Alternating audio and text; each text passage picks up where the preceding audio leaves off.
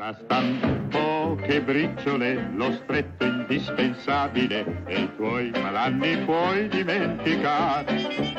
In fondo basta il minimo, sapessi quanto è facile trovare quel po' che occorre per campare. Ciao a tutti, bentornati a Coming Pot, briciole di cultura. Io sono Camilla e per chi stesse ascoltando per la prima volta, in questo podcast vi racconterò tante storie e curiosità in briciole.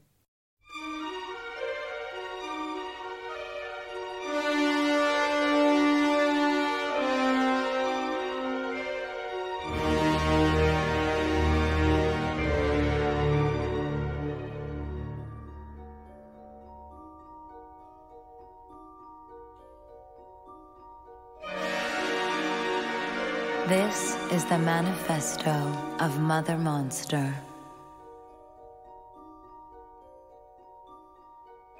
On Goat, a government owned alien territory in space, a birth of magnificent and magical proportions took place. But the birth was not finite, it was infinite. As the wombs numbered, and the mitosis of the future began. It was perceived that this infamous moment in life is not temporal, it is eternal. And thus began the beginning of the new race, a race within the race of humanity, a race which bears no prejudice, no judgment, but boundless freedom. But on that same day, as the Eternal Mother hovered in the multiverse, another more terrifying birth took place the birth of evil.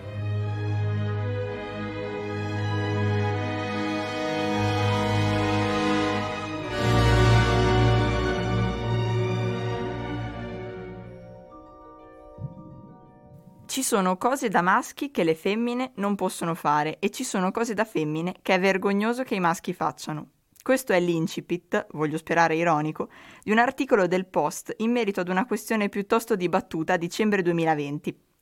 Per arrivare a questo però vorrei un momento introdurvi l'argomento, parlando innanzitutto di colori. Infatti l'articolo prosegue sintetizzando per tappe principali la storia del colore rosa, citando un libro della storica Joe B. Paoletti dell'Università del Maryland intitolato Pink and Blue, Telling the Boys from the Girls in America, per spiegare che, cito testualmente, l'associazione tra il rosa e il femminino avviene solo in tempi relativamente recenti e per una scelta arbitraria. Per secoli, infatti, il colore rosa rimase assessuato.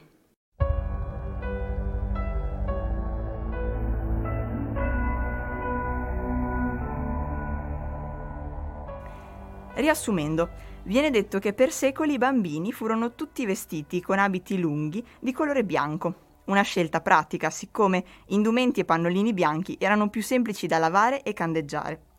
La distinzione dei vestiti differenziava piuttosto i più piccoli dai più grandi, non i maschi dalle femmine. I rosa e il blu entrarono poi nell'abbigliamento per bambini alla metà del XIX secolo, senza però distinguere ancora un genere dall'altro. Un primo riferimento della differenziazione di sesso viene citato in Piccole donne di Louisa May Alcott, dove si descrive l'uso di un nastro rosa per identificare una femmina e di un azzurro appunto per un maschio. L'usanza però viene definita dall'autrice stessa come moda francese, non ancora quindi una regola riconosciuta ovunque, piuttosto un tocco esotico, europeo. Dal XX secolo, poi, l'Ershaw Infants Department, rivista specializzata in vestiti per bambini, specifica anzi che, cito testualmente, la regola comunemente accettata è che il rosa sia per i bambini, il blu per le bambine. Questo perché il rosa è un colore più forte e deciso, più adatto ad un maschio, mentre il blu, che è più delicato e grazioso, è più adatto alle femmine.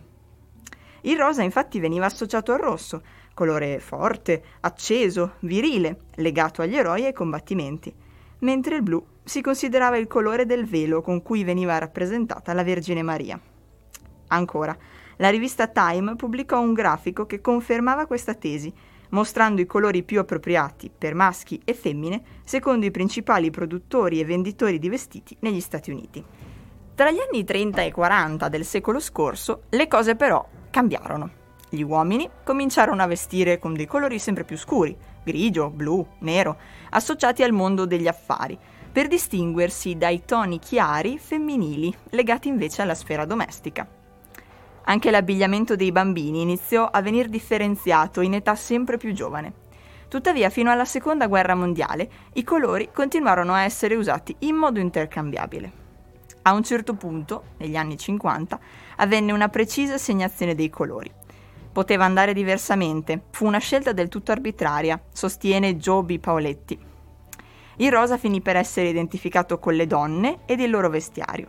La bambola Barbie fu introdotta nel mercato proprio in quegli anni e consolidò la femminilizzazione del rosa. Secondo alcuni storici, inoltre, un significativo contributo nel considerare il rosa un colore da donna deriva dall'errata idea che un comportamento femmineo possa essere sintomo di omosessualità, crimine, insomma, che il regime nazista ha condannato con un triangolo di colore rosa nell'aberrante panorama dei campi di sterminio. Durante i decenni successivi, il significato dato al rosa fu criticato dal movimento femminista per contestare il ruolo della donna, ritenuta infantile che rimane a casa come un bambino tra i suoi figli, passiva, senza alcun controllo sulla propria esistenza. Molto apprezzato in quegli anni è stato il fumetto dei Barba Papà, da cui oggi l'omonimo cartone, dove non a caso il papà è rosa e la mamma nera. Furono però gli anni Ottanta a imporre definitivamente l'idea dei colori che segnalavano il genere d'appartenenza del bambino o della bambina. Nella moda scomparvero quasi del tutto i vestiti completamente unisex e si imposero una serie di stereotipi legati all'infanzia e al mondo dei giocattoli, che conosciamo ancora oggi purtroppo. A quel punto ebbero la meglio le strategie di marketing. Ma il tabù dell'ambiguità di genere, sul quale, come avrete capito, verte questo episodio, ha radici ben più profonde rispetto alla sola storia del colore che in realtà vi ho portato come esempio più lampante nella nostra società dell'imposizione della netta differenza di genere sin dalla nascita. Vi porto ora una curiosità storica. Bram Stoker, autore di Dracula, nel 1910 ha pubblicato un libro dal titolo Doppia identità, i più famosi impostori della storia, sostenendo che la regina Elisabetta non fosse altro che un uomo travestito. Stoker cita molte voci che circolavano all'epoca, come la lettera di un cortigiano che riporta. Nessuno può guardare i migliori ritratti di Elisabetta senza astrologare da Chito che non era certo una donna sensuale. Il volto affilato e austero, le labbra sottili e strette, il delicato mento aguzzo, gli occhi freddi e opachi denotano un carattere tutt'altro che lascivo e possono far pensare a naturali atteggiamenti mascolini, sia pur dissimulati. Elisabetta I è stata una delle sovrane più famose d'Inghilterra, capace di sconfiggere l'invincibile armata spagnola e portare una grandissima innovazione socioculturale. Si pensi per esempio a Shakespeare, la cosiddetta Golden Age. Resa leggendaria anche dopo la morte, ha ispirato opere teatrali, film, romanzi, ma nello stesso tempo rimane una figura ambigua. Ci si chiede, è possibile che dietro il pesante trucco le parrucche sempre di colore rosso acceso e gli abiti pomposi si nascondesse in realtà un uomo? Sembra una tesi praticamente assurda, insomma, ma furono grandi intellettuali a interessarsi alla questione. Primo fra tutti Stoker, il padre di Dracula.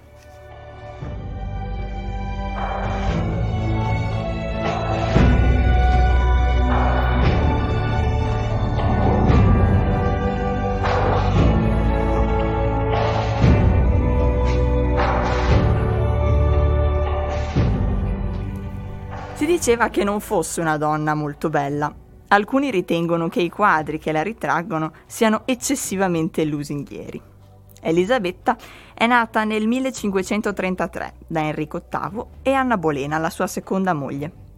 Il padre la mandò a Beasley, nella contea di Gloucester, per metterla in salvo da una terribile epidemia di peste. Qui, però, la bambina contrasse lo stesso la malattia e morì. Non riuscendo a comunicare l'evento al re, la governante sostituì Elisabetta con un bambino del posto dai capelli rossi, un presunto figlio illegittimo dello stesso Enrico VIII, dunque con lineamenti simili a quelli di famiglia.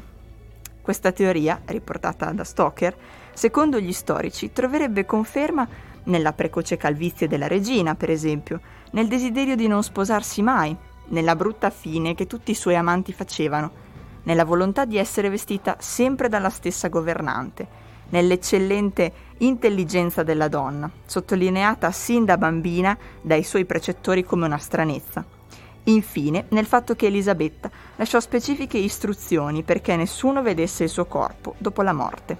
Inoltre, il reverendo Thomas Keble, vicario di Beasley, a metà dell'Ottocento ritrovò nel terreno della casa dove aveva vissuto Elisabetta lo scheletro di una bambina, vestita in abiti Tudor, riposto in una piccola bara.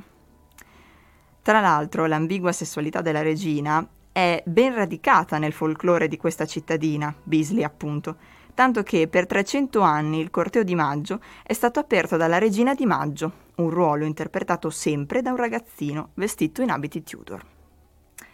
Per concludere vorrei portarvi sull'attualità. Una mia compagna di classe, Anna Fontana, che saluto e ringrazio per il contributo, scrive Ma esistono davvero vestiti che possono indossare solo gli uomini e vestiti che possono indossare solo le donne?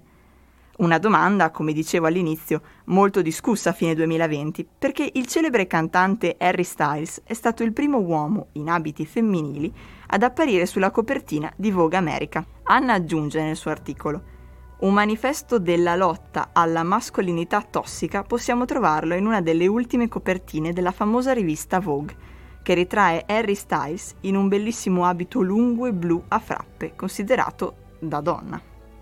Per questa apparizione Harry ha dovuto rispondere a numerosissime critiche di opinionisti, diciamo conservatori, che lo hanno definito un pagliaccio da circo, responsabile di mettere in ridicolo la figura maschile. Lui ha risposto in modo particolare sui social, a parer mio con la stessa eleganza con cui ha posato per la rivista, commentando Bring back manly men. Portate indietro gli uomini mascolini.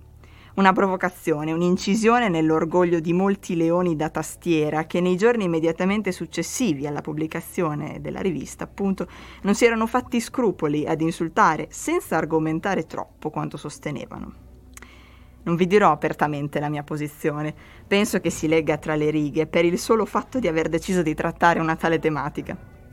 Ritengo questo spazio radio un forum di riflessione silenziosa, un intimo dialogo tra sé e se stessi, e se questa carrellata di opinioni e fatti ne ha fatta sbocciare una vostra personale, e sono abbastanza sicura che sia così, allora sarà stato un lavoro ben fatto.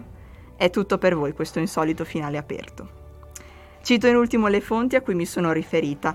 Numerosi commenti critici sull'opera di Bram Stoker, Doppia identità, appunto del 1910, un articolo del 2013 del Post intitolato Breve storia del colore rosa, Infine, l'articolo di Anna Fontana, che vi invito a leggere sul giornalino scolastico del liceo di Lugo, e un articolo di Repubblica dello scorso dicembre in merito alle critiche ricevute da Harry Styles.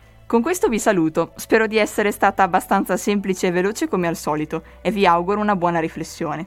Solo un consiglio che mi danno spesso, vivi e lascia vivere. Ciao a tutti, ci sentiamo presto con un nuovo episodio.